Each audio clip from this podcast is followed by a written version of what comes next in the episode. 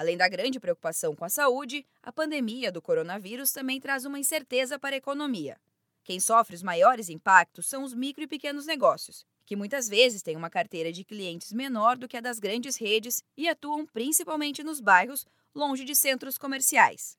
Nesse momento, várias correntes e movimentos surgem para ajudar na sobrevivência dessas empresas. Alexandre Robaza, que é gerente do Sebrae São Paulo, fala que é importante consumir e incentivar o comércio local. Essa ideia de que o pequeno negócio é importante e as pessoas terem simpatia é, me parece algo bastante simpático. Agora, o pequeno empresário, ele também tem que estar disposto, dentro desse senso comunitário, facilitar, criar o seu lado da empatia.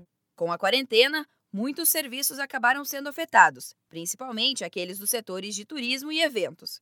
A dica aqui é não cancelar o que você já contratou. Em vez disso, melhor adiar e se programar para os próximos meses. Alexandre Robaz explica que, dessa forma, as empresas não precisam mexer no caixa, evitando ainda mais prejuízos neste momento. Quando a gente fala assim, adie, eu estou, na verdade, dizendo assim: tudo bem, é, não retire o dinheiro que você já me deu, e mais que isso, comece a me pagar por períodos futuros. Então você uhum. garante a manutenção do seu fluxo de caixa. Para evitar contas negativas, micro e pequenas empresas estão vendendo pacotes pós-quarentena.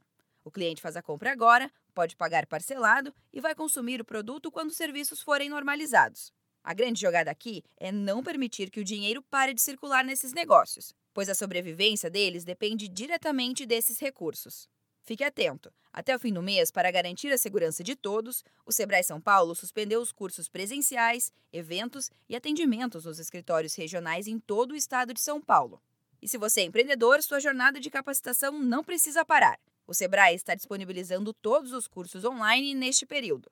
Para conferir, acesse soluções.sebraesp.com.br. E os atendimentos online por telefone continuam. Para agendar, ligue 0800 570 0800. E todos os dias você pode acompanhar as lives sobre como lidar com os impactos do coronavírus na gestão da sua empresa. Sempre às 5 da tarde na página do Sebrae São Paulo no Facebook ou no YouTube. Da Padrinho Conteúdo para a agência Sebrae de Notícias, Giovana Dornelles.